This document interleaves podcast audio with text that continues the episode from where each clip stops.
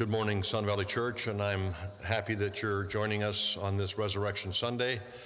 Uh, it's been a great encouragement this past weekend to experience our Good Friday service and now our uh, worship service on Resurrection Sunday. Uh, I thank you for joining us. Uh, we've been praying for you all week that God would use the truths of His Word and, and the uh, meditations of our heart during this past important week uh, to encourage your spiritual life, to help you grow in Christ. Uh, this has been our prayer. We continue to pray that God would now direct us as we enter into His Word and, and unpack uh, His uh, revelation to us that we might know Him better, be encouraged to live uh, more faithfully with Him. This Sunday, of course, is Resurrection Sunday. It is a, a big deal. We always make a big deal of it every Easter. Every church makes a big deal of Easter Sunday. We go to great lengths to make Easter Sunday a special Sunday. We invite our friends, we invite our neighbors, we decorate the church, we clean the windows, we, you know, do have a work day, all because we want this day to be a special day. We celebrate it every single year in this way. Um, it's since the very beginning, since the very first Easter, that very first Sunday that the Lord came out of the tomb, this has been the case in the church. We've always made a big deal of Easter. Um, the Apostle Paul thought it was fairly important, as does every believer. But listen to why the Apostle Paul thinks that the resurrection is so critical. He says this in 1 Corinthians 15 17. If Christ has not been raised, your faith is futile and you are still in your sins. If Christ has not been raised, your faith is futile and you are still in your sins. I would say that's a pretty important reason for the resurrection. But why did Jesus need to rise from the tomb? Why did he need to come back to life three days after he had been crucified? Of course, the Bible tells us that in order to have our sins forgiven, it had to happen. In order for there to be a place reserved for us in heaven, Jesus had to come out of the grave 2,000 years ago. He had to die and then rise from the dead. If he failed to do so, our faith would be in vain, futile, useless. Why, though? Why does so much hinge on the resurrection? Didn't Jesus' death pay for our sins? Why did he need to come back to life if his death paid for our sins? Well, the resurrection, more than any other of the miracles that Jesus did, including turning water into wine, including walking on water, including making food from nothing, including raising other people from the dead. His own resurrection, more than any of the other miracles Jesus did, establishes the fact that he is God. This is what Paul said in Romans chapter 1 verse 4. He, that is Jesus, was declared to be the Son of God in power according to the Spirit of holiness. How? By the resurrection from the dead. So Jesus was declared to be the Son of God, was declared to be deity by his resurrection from the dead. The resurrection was his greatest miracle and was one that finally convinced his disciples. You remember what Thomas said when he saw Jesus, the resurrected Christ? My Lord and my God. It convinced him and everyone else that saw him. The resurrection is important because Jesus' death for sin is only effective if he came back to life. None of the Old Testament sacrifices came back to life and couldn't take away sin. They could only be a temporary covering. Jesus would only come back to life if God accepted his sacrifice. And the only way God would accept Jesus' death as a sacrificial death was if he was a perfect sacrifice, sinless sacrifice. So Jesus had to be human, he had to be sinless, he had to be perfect for his death to be effective for us. There could be no imperfection in the sacrifice, as we learned from studying the Old Testament sacrificial system. If there was any imperfection, the sacrifice would be unacceptable to God as payment for sin. And the only way that G- for Jesus to be a, uh, a perfect sacrifice was that he be perfect his entire life. And the only way to be perfect your entire life is to be God. Hence, he had to be man, he had to be God. God brought Jesus back to life because his sacrificial death was acceptable. He indeed was perfect. Had Jesus remained in the grave, it would have meant that his sacrifice for our sin was stained, was ineffective, was unacceptable.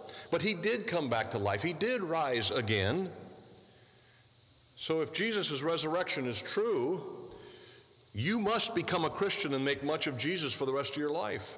If the resurrection is not true, then you must reject Christianity and make much of yourself for the rest of your life.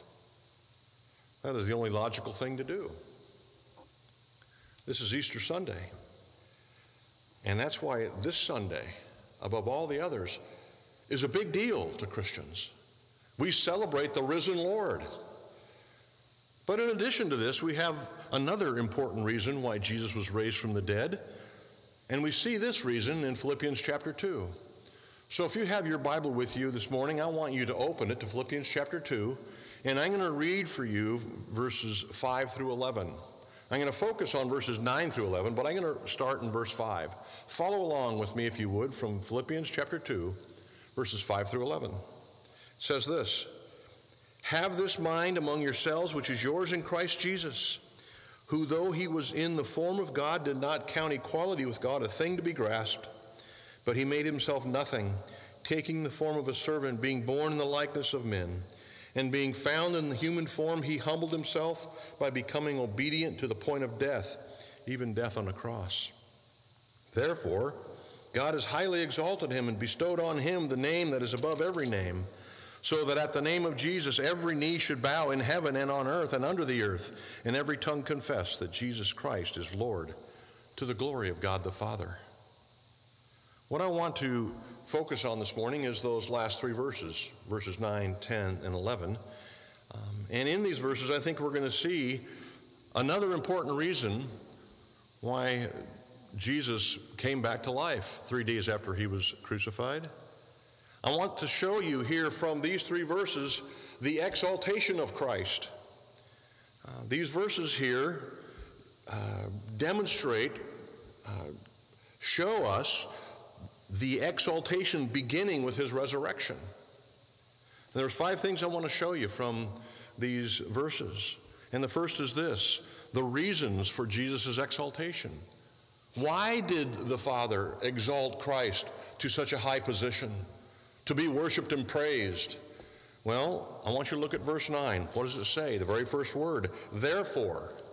Therefore, in verse 9, points back to what was just said in verses 6 through 8, which gives us the reason for his exaltation. And what did verses 6 through 8 discuss? First of all, Jesus' humility.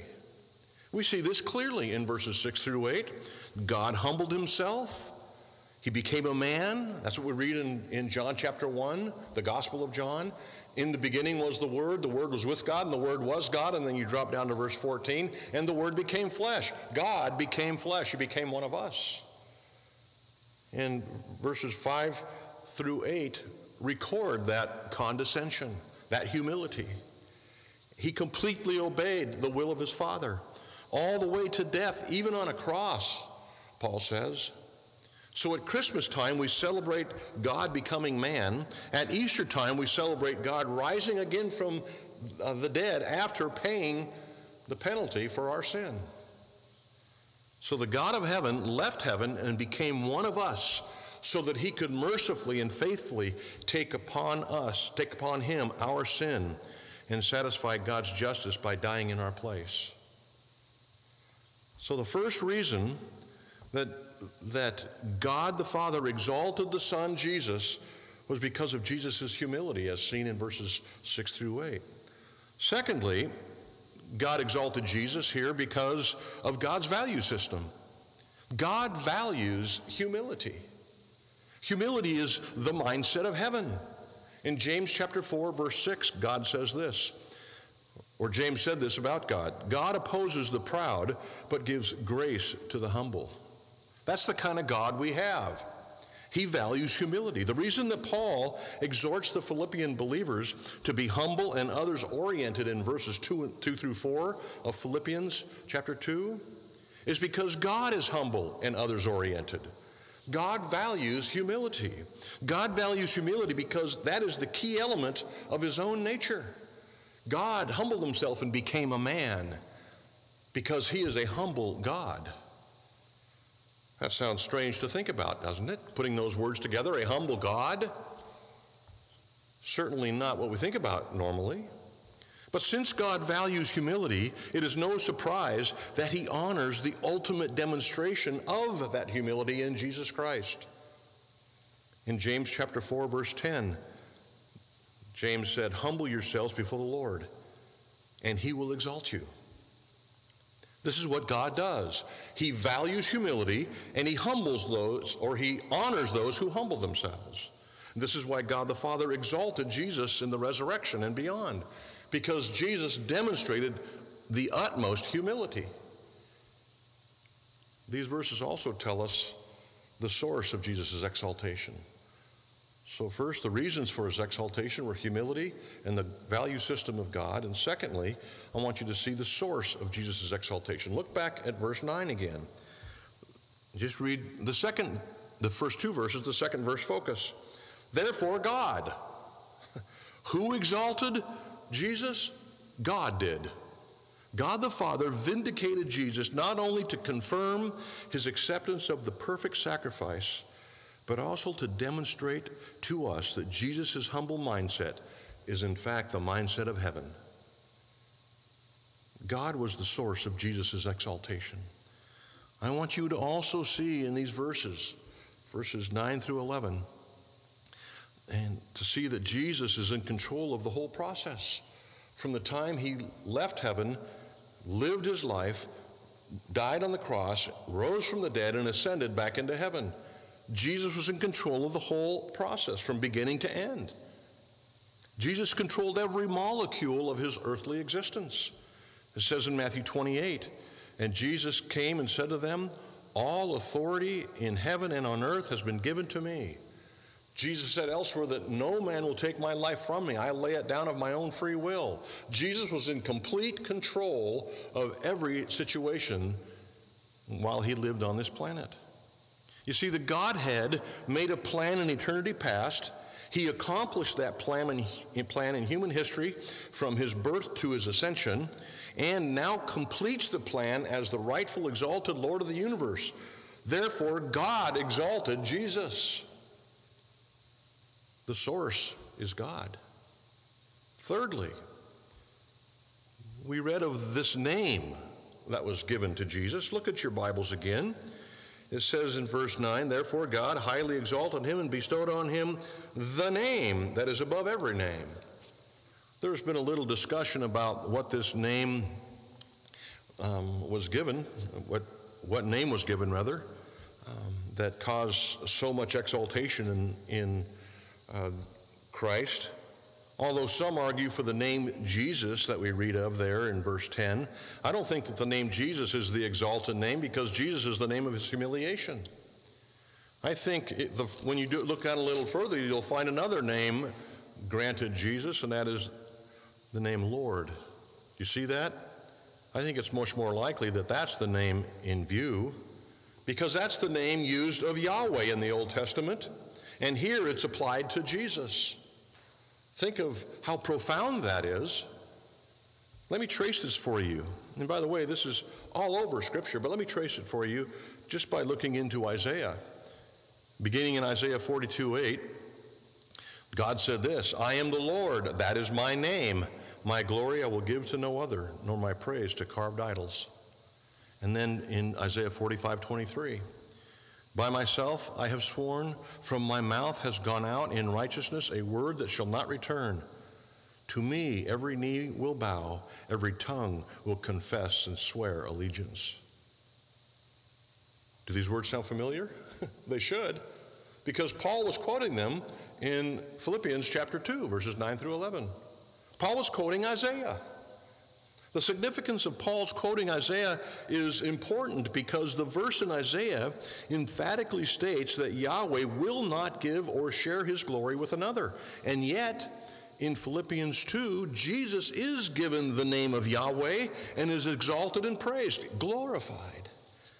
What this means is that through Paul, God is affirming the deity of Jesus Christ. The implications for who Jesus really is are staggering. It is at the name that belongs to Jesus that every knee will bow. And what is that name? It is the name Lord or Yahweh that is above every name. Every knee will bow in recognition of who Jesus is because Jesus is God, Jehovah. Now, the Greek word for Lord that Paul uses here in verse 11, and every tongue will confess that Jesus Christ is Lord, the Greek word there is kurios. This was a word used by Roman citizens to acknowledge the divinity of Caesar. It was a divine title, of course. For political solidarity, Roman citizens were tested about their loyalty to Caesar uh, by having to repeat the phrase, Caesar is Lord. And when Christians refused to say those words, they were singled out for punishment, even execution.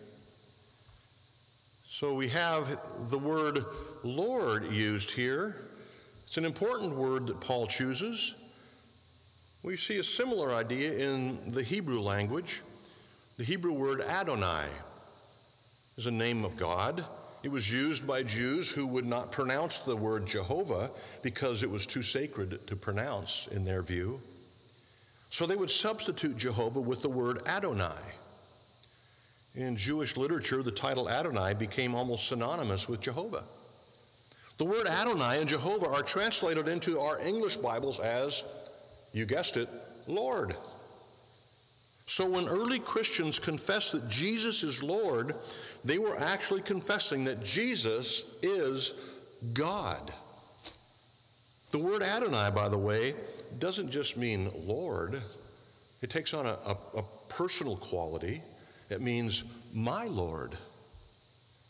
This is the word that Mary used of Jesus in the garden on Easter morning. It was the confession of Thomas, doubting Thomas, one week later when he said, My Lord and my God. The point is that our confession of Jesus as Lord must be personal. It must go beyond a mental assent of Jesus Christ being God to Him being my God, my Lord. There are many different opinions about Jesus, but it's essential that we understand his true identity. If there's anything you must understand on Easter Sunday, it's the identity of Jesus Christ. He is Lord, the God of the universe, the Lord of my life. What you believe about Jesus has eternal ramifications. Our eternal residence, our eternal joy are dependent on our right understanding of the true identity of Jesus Christ. Who do you think that Jesus is? This is the question that Jesus himself asked of his disciples Who do you say that I am? If Jesus Christ is Lord, if in fact Jesus Christ is God of all, then it means he is sovereign as well.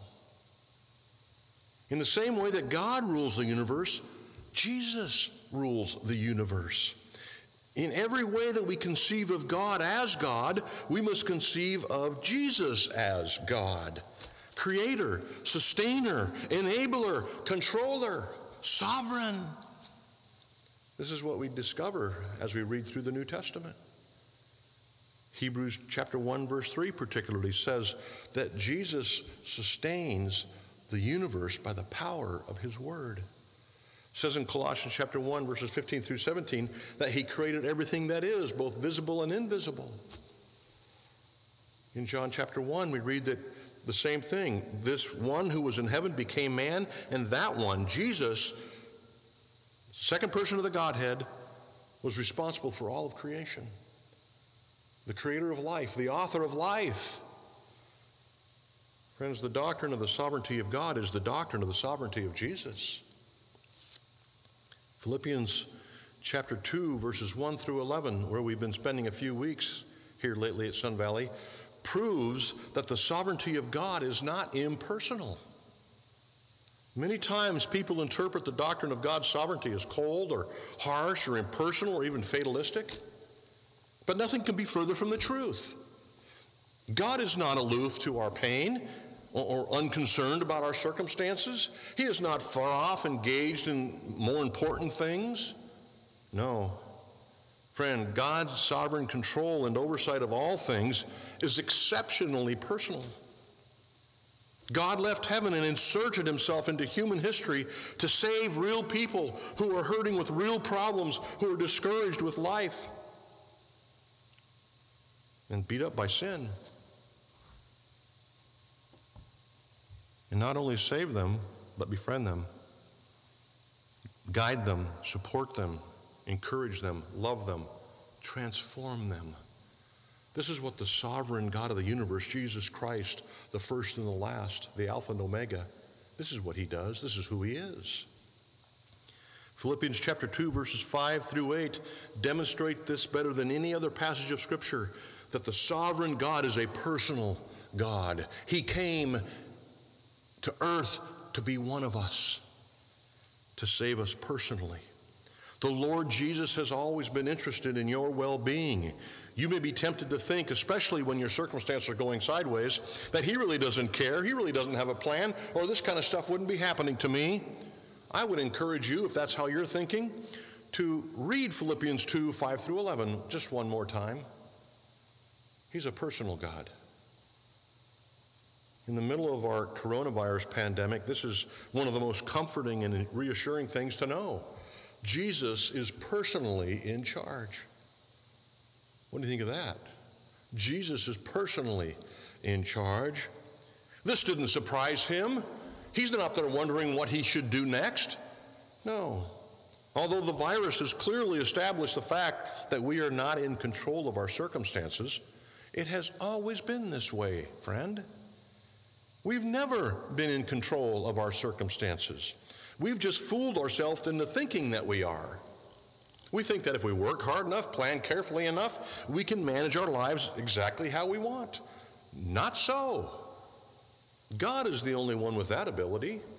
Jesus was given the name Lord, God, Yahweh, Jehovah, Sovereign, a name that, above, that is above every name.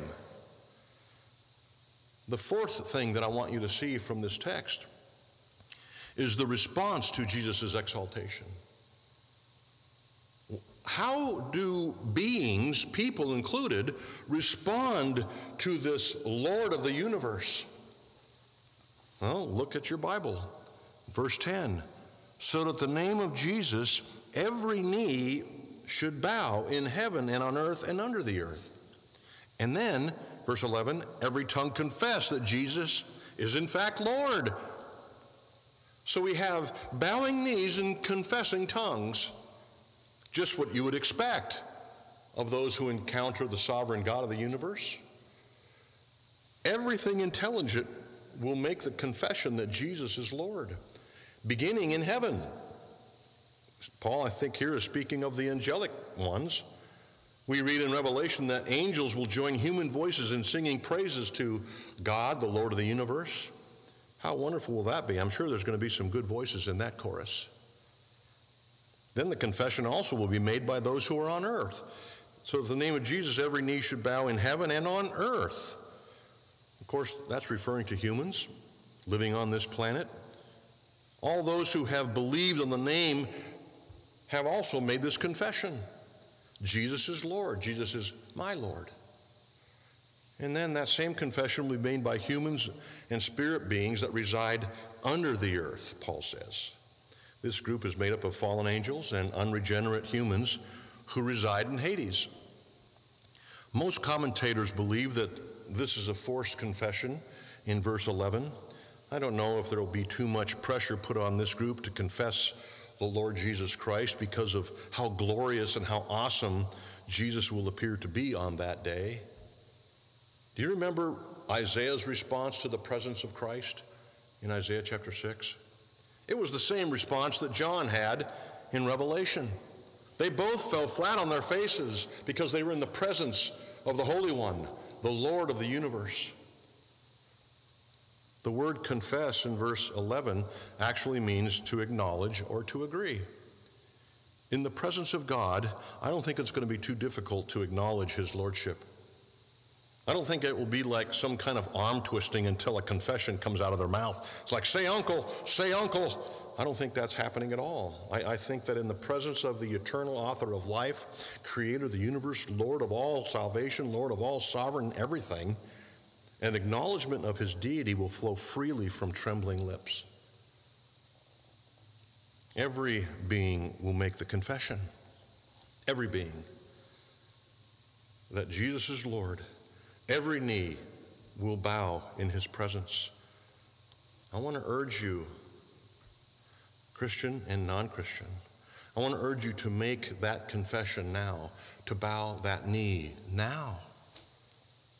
How do you make that confession now? How do you bow the knee now? It's actually very simple. Believe on the Lord Jesus Christ and you will be saved. This is simply an acknowledgement of what these verses are saying in Philippians chapter 2.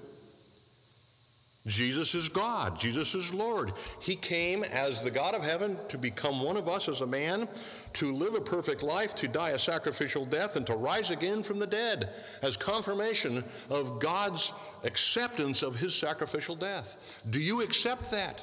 Have you embraced Jesus as your Lord? I pray that you will while you breathe. Here are some reasons why we should make the confession of verse 11. Number one, because Jesus is Lord. it's true. Secondly, we should confess Jesus is Lord because it glorifies him. It brings glory to God. And according to the apostle Paul in 1 Corinthians chapter 10, this is the purpose of life to bring glory to God. Thirdly, we should confess Jesus as Lord because of the promises and consequences attached to that confession. Eternal life to those who make that confession in life and condemnation to those who make that confession after death. I pray that you're in the first group, that you'll be those who will make a joyful confession of the Lordship of Christ in your life today. Christian friend, if you have done this, if you have acknowledged your need for Christ, acknowledged your, your sin to your Savior, and embraced Him as your Lord and Savior, I want to make a side point of what it means to confess Jesus as Lord. It's not just a mental assent in which you give a nod to Jesus at some point in your past, like, say, at summer camp. No, it's a commitment to live for Christ and make much of Him on a daily basis. That's what it means to make Jesus Lord, to declare Him Lord. It means that you'll prioritize the Lord's agenda. It means that you'll look out for the well being of the Lord's followers. It means that you'll count those followers as more significant than yourself. It, it, you'll embrace the mindset, the mindset of heaven, the mindset of heaven's king, which is outlined here in verses 2 through 4 in Philippians 2. Let's conclude now with looking at the result of Jesus' exaltation. What is the result of all of this? Well, look at the last phrase in verse 11 to the glory of God the Father. The glory of the Son results in the glory of the Father. It's a shared glory. In John chapter 17, in Jesus' high priestly prayer, he prayed this. It said, When Jesus had spoken these words, he lifted up his eyes to heaven and said, Father, the hour has come. Glorify your Son, that the Son may glorify you. There's that reciprocal glorification. I glorified you on earth having accomplished the work that you gave me to do. And now, Father, glorify me in your own presence with the glory that I had with you before the world existed. Isn't that beautiful? A reciprocal glorification, acknowledging the work of Christ in the salvation of his people.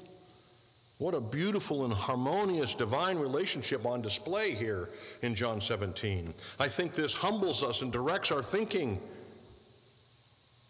so, the question that must come out of every Easter Sunday sermon, the question that must be on your heart as you've listened to the exposition of Philippians chapter 2, verses 9 through 11, is this What are you going to do with Jesus?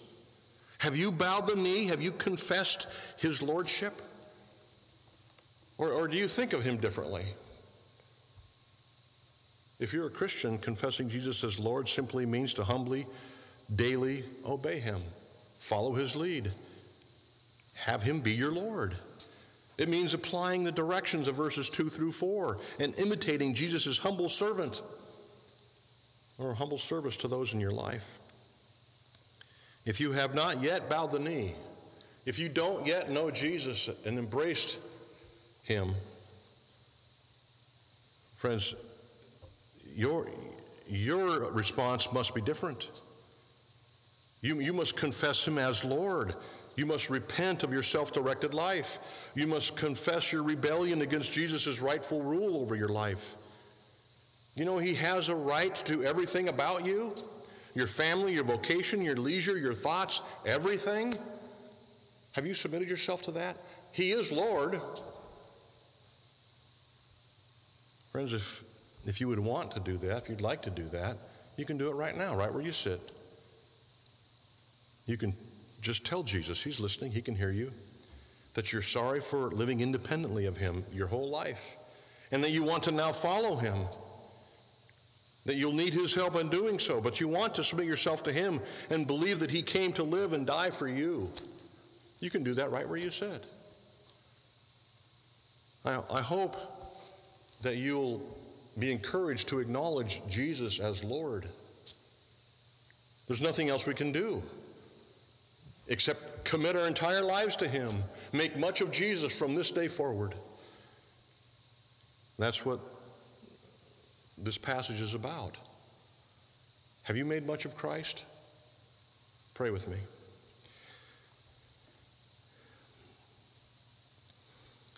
Lord Jesus, God of heaven, sovereign of all creation, we humbly bow together now before you. We exalt your name, Lord of heaven, God of the universe, my Lord, my God. Father, I pray in your mercy that you would draw people to yourself even now. People who have been listening might see their need for Christ, might see clearly now, like never before, the way their life has been really a life of rebellion. I pray that you'll reveal to them their need to come to Christ and bow the knee and confess with the tongue that He is in fact Lord. Have mercy on us, Father.